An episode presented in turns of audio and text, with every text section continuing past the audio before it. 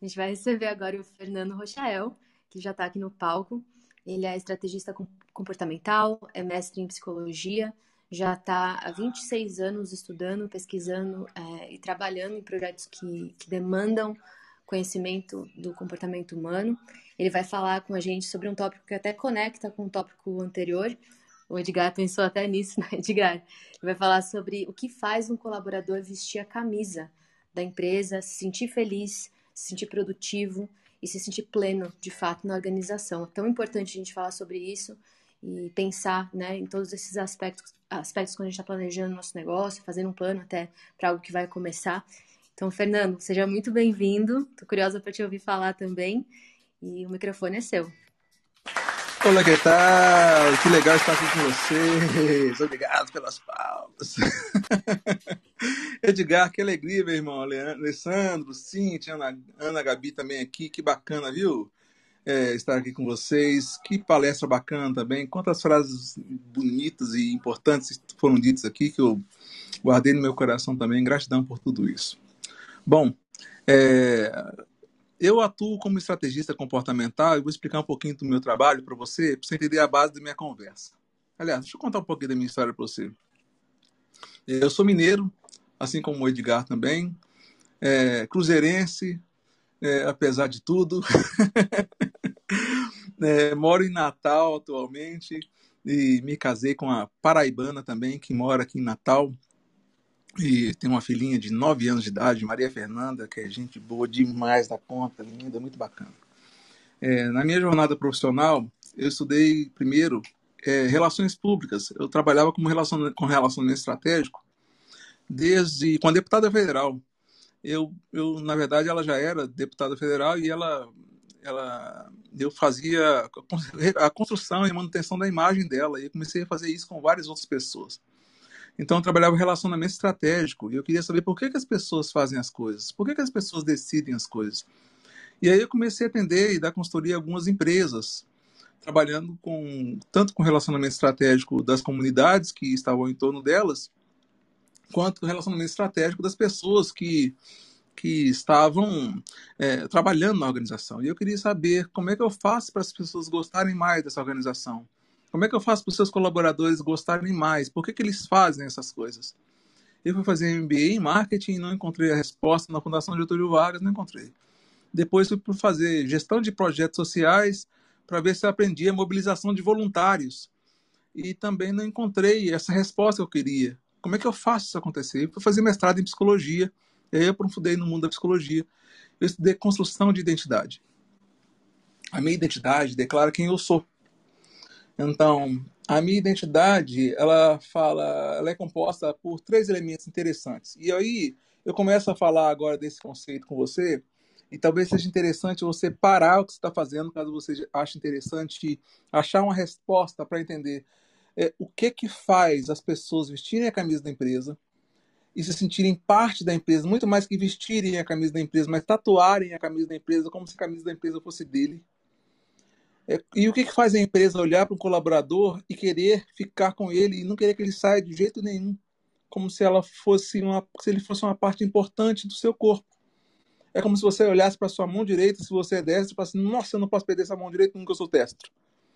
É, empresa, o que, que faz uma empresa olhar para o colaborador e falar assim, uau, esse cara é minha mão direita. Esse cara é o meu coração. Essa mulher é meu coração.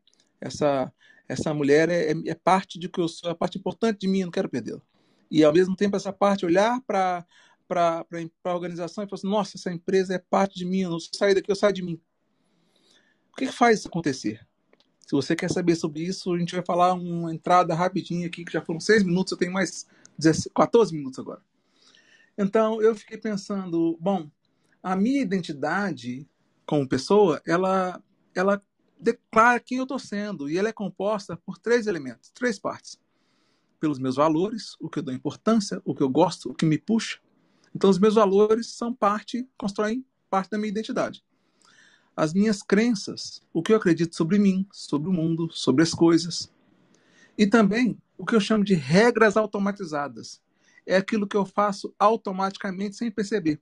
A maneira que eu tomo banho automatizou. A maneira que eu, que eu como automatizou. já não, não percebo mais fazendo. A maneira que eu dirijo já está automática. Então, imagina, as minhas crenças é tudo que eu acredito sobre mim, sobre o mundo, sobre as coisas. Isso me direciona. Então, se eu acredito que eu consigo fazer essa palestra com você, eu vou estar aqui. Se eu acredito que vocês vão gostar do que eu estou falando, eu vou estar aqui. Se eu acredito que você vai achar isso importante, vai aplicar na sua vida, isso vai fazer diferença, ah, eu vou estar aqui. Então, eu estou falando com essa energia que eu falo porque essas crenças me direcionaram até aqui. As crenças que eu tive na minha vida me direcionaram a estudar o que eu estou estudando. Os valores que eu, estou, que eu tenho na minha vida me, me trazem para fazer isso aqui para você. Então, e as regras automatizadas, algumas maneiras que eu estou falando, já estão acontecendo de maneira automática. Estou fazendo gestos que você não vê, que são automáticos, que são reativos à maneira como eu já falo na minha vida. Então, esses três elementos são, compõem a minha identidade. E eles vêm sendo construídos desde a minha infância, especialmente ali de 0 a 12 anos, a partir das experiências que eu venho vivenciando, especialmente com os meus pais, ou com as pessoas que me criaram como sendo meus pais. Então, a minha identidade, ela vem sendo construída a partir da identidade das pessoas que com quem eu convivi na minha infância, especialmente, e venho convivendo ainda. Minha identidade, meus valores, minhas crenças, minhas regras automatizadas vêm sendo construídas a partir dessa vivência que eu tenho tido. Então, a partir daí, eu vejo o mundo, interpreto o mundo e, e sinto a vida. Perceba que essa identidade não foi construída a partir de apenas aspectos cognitivos, porque a gente não é um ser racional plenamente. Eu gosto da ideia de Paul MacLean, que a gente fala do cérebro trino, que apresenta a gente como um ser racional, mas também como um ser emocional e também como um ser, vamos chamar de impulso. Ele fala racional, mamífero e reptiliano. Mas vou traduzir assim melhor. O racional calcula, avalia, planeja, interpreta. Eu estou falando com você, a parte racional da sua mente está calculando, conectando coisas. É, a parte emocional, ela sente, imagina, sonha. Então, você está vendo um filme de drama acontecendo e um mocinho morre e, ele, e você chora porque você acredita, a mente emocional acredita que está morrendo, por mais que a parte racional sabe que ele não está morrendo. Então, a parte emocional é a parte responsável pelos seus sentimentos, a parte responsável pela, por você acreditar nas coisas, por sonhar, por imaginar. E o impulso? O impulso faz você fugir da dor e buscar prazer automaticamente. O impulso livra você da morte. O impulso faz você querer reproduzir. O impulso faz você querer ter prazer.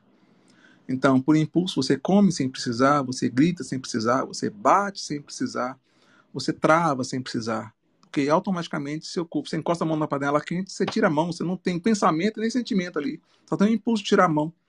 Então, esses três elementos, é, é, dos três elementos da razão, da emoção e do impulso, é, da mente emocional, da, mente, da parte da mente responsável pelos seus impulsos ou pela parte racional, quem comanda você são seus impulsos ou as suas emoções.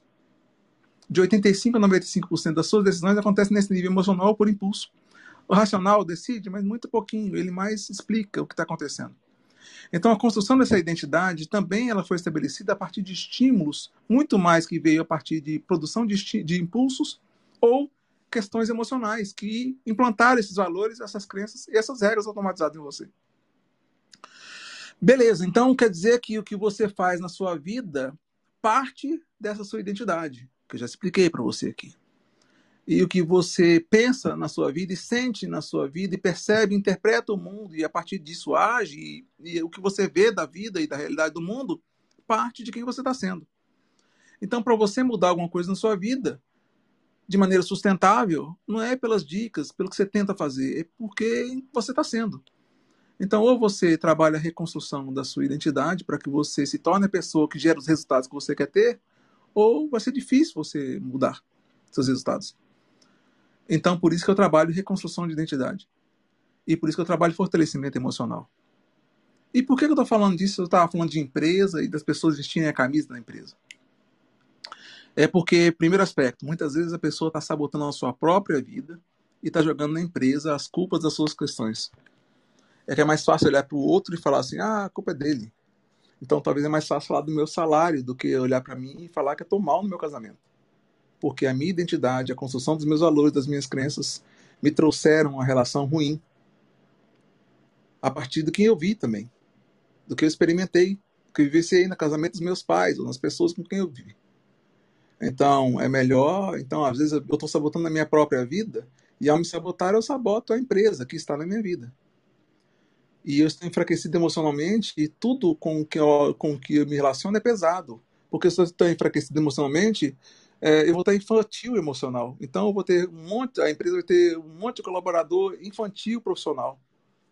Porque está enfraquecido emocionalmente. E aí não tem como conectar essa empresa. Então talvez está tudo pesado para você porque você está fraco. E porque você está fraco, é, parece que aquela criancinha, a menininha, o menininho, ainda está gerenciando a sua vida. E aí fica difícil de você se conectar a qualquer organização, porque criança não trabalha. Se você está enfraquecido emocionalmente, é uma criança dentro de você que não vai se identificar com organização nenhuma, apenas por brincar. Está tudo muito pesado. Ah, ninguém me entende, ninguém ouve minhas ideias, não percebe que ele está na organização, não é para as pessoas entenderem a ideia dele. É para que ele produza o resultado que a empresa quer. E se a ideia dele não produz, não vai ser. Não vai se conectar. Esse é o primeiro aspecto. Maturidade emocional, que vem de fortalecimento emocional, que leva à maturidade profissional. E a construção da identidade dele traz um outro aspecto. Barra, respira. Que tem muita coisa que eu estou falando aqui que talvez vocês não estejam tão acompanhando assim, mas eu quero que você vá para a segunda etapa agora. Uma empresa também é uma pessoa jurídica. Essa pessoa é como se fosse uma entidade que toma conta de cada pessoa que participa dessa organização. E se ela é uma pessoa, uma pessoa, você não olha para os seus membros e não diz: Ah, aqui está o meu braço, e meu braço é a equipe do meu antebraço, que faz parte da equipe da minha perna, que faz parte da minha equipe da minha barriga. Não.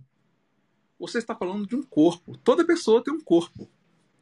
E se a gente olhar para uma organização, que é uma pessoa jurídica, ela também precisa ter um corpo. E um corpo também tem uma identidade organizacional. Então, se a gente olhasse para todos os membros, um corpo que anda de maneira adequada e que gera os resultados que ele quer gerar, é porque ele tem a identidade que produz naturalmente os resultados que ele quer gerar. Então, muitas vezes a organização ela avalia questões interessantes. Por exemplo, ela avalia se o colaborador tem capacidade para fazer a atividade e tem habilidade para fazer a, fazer a atividade, cumprir a atividade, produzir resultado. Ou seja, ele sabe fazer e consegue fazer. O currículo, normalmente, ele declara isso. Capacidade e habilidade. As experiências que ele conta do que ele fez demonstram a, a capacidade dele fazer.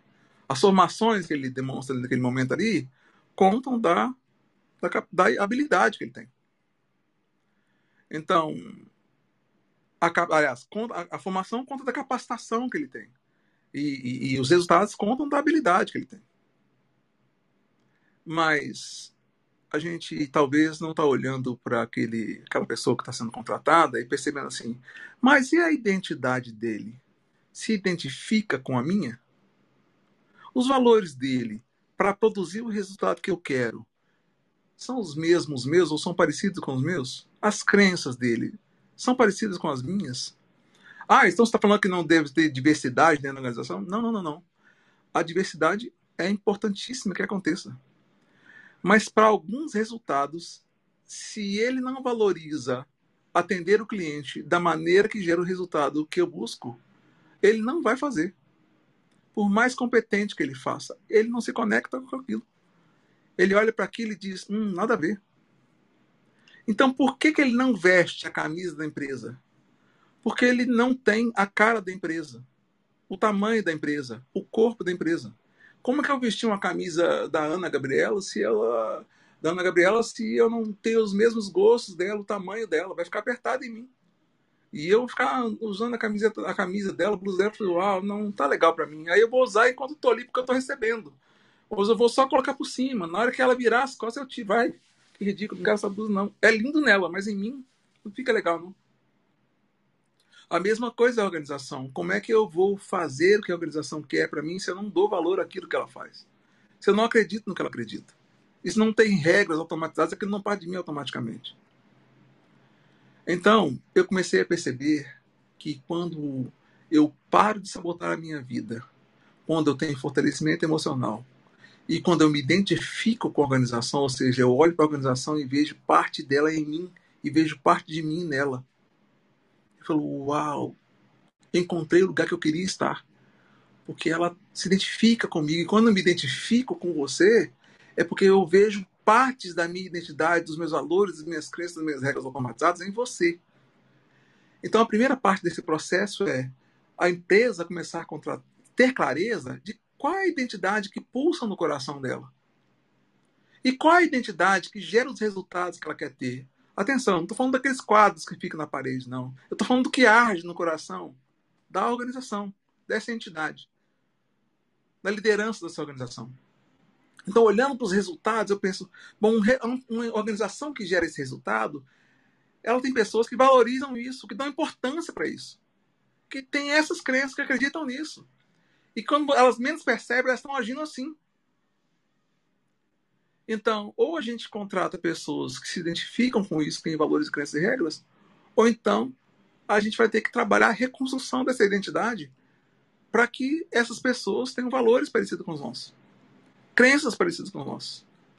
Então, eu vejo organizações tentando melhorar a cultura organizacional, mas não percebem que a cultura apenas declara a maneira como a empresa age, a forma como a empresa trata as coisas. Mas uma cultura, ela é precedida pela identidade organizacional. E como muitas empresas não trabalham a reconstrução da identidade das pessoas que trabalham ali, não pra, de maneira geral, mas para aquela função que precisa gerar aquele resultado que ela busca, ela muitas vezes fica labutando e tendo turnover e, e treinando e treinando e treinando aspectos que não estão naquele ponto, entregando mais capacitação, mais habilidade, quando na verdade precisariam trabalhar processo de reconstrução de identidade, trabalhar construção de crenças novas, construção de valores novos e de experiências que gerem isso. E não talvez de treinamentos cognitivos que gerem isso experiências emocionais que gerem a reconstrução da identidade. E a escolha de pessoas que, quando entrarem na organização, e, e é interessante ver as empresas que eu trabalho, novos colaboradores chegarem e falar assim: Uau, eu não acredito que existe uma empresa assim. E começar a defender a empresa como se ela fosse dele. É, é, um assunto profundo. Tem um livro que eu escrevi, que eu participei agora de um livro que eu escrevi. Quem quiser conhecer o livro depois e, e adquirir o livro, acabou de sair o livro que eu falo um pouquinho mais sobre isso. Eu escrevi um capítulo nesse livro falando sobre como fazer isso acontecer. E quem quiser conversar comigo também sobre esse assunto, vai ser uma alegria também poder falar com você. É, o tempo aqui foi suficiente para a gente conversar o que a gente conversou aqui agora. Eu agradeço essa oportunidade de conversar com você e falar sobre esse assunto e provocar várias questões aí. Tenho certeza que estão na sua cabeça, talvez. Um grande abraço e que você se fortaleça sempre e que você encontre o seu, no seu coração o seu lugar e se estabeleça nele. É isso. Nossa, Fernando, muito obrigada pela sua fala, foi muito legal. Pessoal, se vocês ouviram, pensaram em alguma pergunta, pensaram em alguma coisa que vocês identificaram aí, não deixe esfriar. Isso vai ter tanta coisa que vocês vão esquecer. Então entra lá, se você não está inscrito ainda no evento, entra lá para se inscrever, que você pode mandar uma mensagem, a gente vai presentear as pessoas que estão participando, que estão enviando mensagens. Então, faz a sua inscrição lá no site, participa dessa forma, conversa com o Fernando, segue ele por aqui, que está sempre contribuindo, segue nas redes sociais também. Espero que vocês estejam gostando tanto quanto a gente. A gente vai passar por um painel agora incrível, de um assunto muito legal. Então, aproveita. Se você está chegando agora, aqui é o CN Summit. A gente está falando sobre empreendedorismo, sobre uma série de coisas voltadas para o universo de negócios, desde a parte de comportamento até a parte de gestão mesmo, e um monte de detalhes in between aí. Então, é, participa, fica por aqui. A gente tem mais dois dias de evento, então, se, horas que a gente está aqui. Vocês já entenderam que a gente tem muito conteúdo ainda pela frente. Imagina nos próximos dois dias. O nosso próximo painel é sobre um assunto muito, muito interessante. É, a gente vai falar sobre os valores femininos é, e o impacto desses, desses valores no mundo de negócios. Então, a gente vai apresentar cada uma das, das participantes do painel. É, quero pedir para vocês, antes da gente começar, e nesse intervalinho que a gente vai ter agora, chamarem pessoas que estão é, passando por, por um momento de empreendedorismo aí, que precisam ouvir talvez uma palavra em relação ao valor das mulheres né, na, nas empresas e como lidar com isso e questões, enfim. Então chama aí, é, caso você seja novo na plataforma, é só apertar nesse botãozinho de mais que tem no, no cantinho direito da sua tela. Você consegue chamar, convidar pessoas que estão online. Dá para você compartilhar até o link mesmo da sala no seu Instagram em algum outro lugar que você goste de, de divulgar as coisas que estão acontecendo online. E é isso aí, Ana, você tá por aí? Quer falar já sobre nossas participantes? Chamar mais alguém da Vamos lá. É, quem for participar, é, eu tô vendo, é, eu não tô vendo a Tânia e a Silvana, se estiverem aqui, eu tô tentando atualizar. Pede para subir para a gente ir se organizando, né? Então, é nesse painel que a gente vai falar sobre os valores femininos, é, como que os valores femininos têm impacto no negócio, a gente vai chamar a mais que anfitriã, né? A Cris, a Sou Cris. Ô, Cris, eu vou pedir você que se apresente, vou, vou, chamar as outras meninas que estão participando também. A Carla, ô Cris, a Carla, eu já mandei um convite para você, eu vou mandar de novo. Vai aparecer uma mãozinha aí do lado, você tem que aceitar para você subir. Tá bom? Eu vi que você é novata, vai aparecer em cima sendo sua foto. Você só tem que aceitar o convite para você conseguir subir. Você quer tentar novamente? Eu vou atualizar aqui e ver se você consegue. Ô, Ana, tem uma mensagem para o Fernando aqui. Você me permite, nós temos alguns minutos ainda. Vai lá. Boa, boa, boa. Ô, Fernando, a, até algum tempo atrás era kit básico, né? Procurar uma pessoa competente, comprometida, que vestisse a camisa da empresa. Hoje em dia, vestir a camisa da empresa é um termo que a gente não escuta mais. Praticamente é um comportamento que está incíntrico, né? E qual é a tua visão sobre aquele processo de antigamente e o de hoje na busca de uma, de uma pessoa qualificada para fazer parte do nosso time? Então, é na verdade, é que normalmente a gente escuta palestras das pessoas assim, você tem que fazer isso, você tem que fazer aquilo. O que eu quis trazer aqui, assim, é como é que eu consigo fazer isso. Então, nas minhas falas, no meu processo, eu sempre busco fazer assim, como eu consigo fazer isso. Quando eu digo é, esse termo antigo, né, do vestir a camisa, eu estou dizendo assim, bom, veste a camisa, ou seja, é, se envolve na organização e que se dedica a gerar os resultados de maneira empreendedora, inclusive. Eu sou empregado, mas eu sou um, um colaborador empreendedor, eu faço ali para gerar resultados, não apenas para ter meu, meu, meu salário, ou seja, eu me dedico verdadeiramente. Quando eu olho para aquilo, assim, isso faz sentido na minha vida, isso tem tudo a ver comigo. Então, assim, é, esse tem tudo a ver comigo, ele parte da minha identidade é quando a minha identidade, ela, eu olho para você e percebo que você é mais ou menos assim. Imagina que você vai no exterior e está meio que perdido e você vê alguém com a camisa do Brasil. Na hora você abre um sorriso e parece que aquele cara é seu amigo e você fala com ele como se ele fosse muito próximo a você. Ou você conhece alguém que é do seu time. Eu estou em Natal. Quando eu vejo alguém com a camisa do Cruzeiro, eu já chego brincando com o cara, como se ele fosse um colega meu. E eu nunca vi o cara. Por quê? Ele gerou um ponto de identificação comigo. Então, essa intimidade, a vontade de estar perto, a vontade de estar ali, parte desse processo de identificação. Então, mais do que a pessoa ser competente habilidosa, ela precisa olhar para você e falar, por que, que, que o Edgar olhou para mim e me chamou para estar aqui? Não é simplesmente porque ele, ele achou legal o que eu falo. Aliás, até achar legal o que eu falo tem a ver com, que, com a identidade dele, com o que ele acha como valor, como o que ele acredita. Então, quando ele percebe em mim coisas que ele acredita, quando ele percebe em mim coisas que ele valoriza, ele quer, ele quer perto dele. É assim com todo mundo e é assim também na organização. Eu vou fazer as coisas com mais afinco, com mais dedicação.